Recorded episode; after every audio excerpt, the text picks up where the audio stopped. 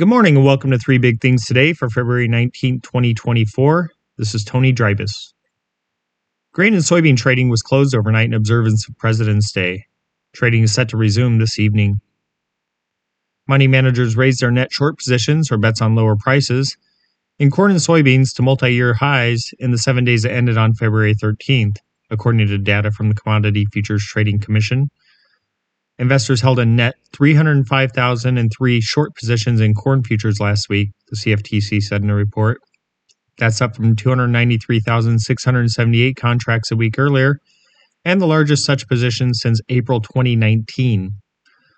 Speculators were bearish by 124,369 futures contracts in soybeans, up from 121,163 the week prior, and the largest net short position since May 2019.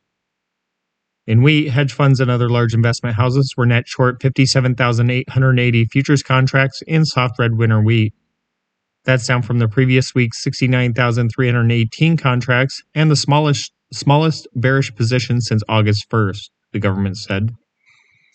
Investors held a net short position of 34,256 contracts in soft red winter futures, up from 31,759 a week earlier the CFTC said in its report. The weekly commitment of traders report from the Commodity Futures Trading Commission shows trader positions in futures markets.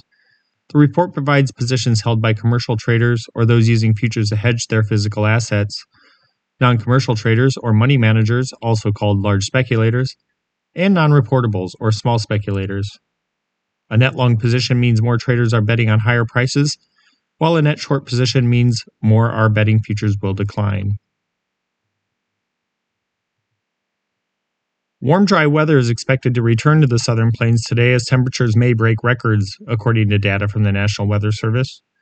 Warming trend is expected to return today and strengthen Tuesday as southwesterly flow heats and dries us out enough to bring chances of elevated fire weather for the south- southwestern portion of the Texas Panhandle Tuesday afternoon. The National Weather Service said in a report early this morning. That likely will lead to conditions ripe for wildfires on Wednesday afternoon. In southwest, southwestern Missouri, meanwhile, some dry conditions will increase risks of grassland fires. Some isolated thunderstorms may move into the area on Wednesday and Thursday, the NWS said.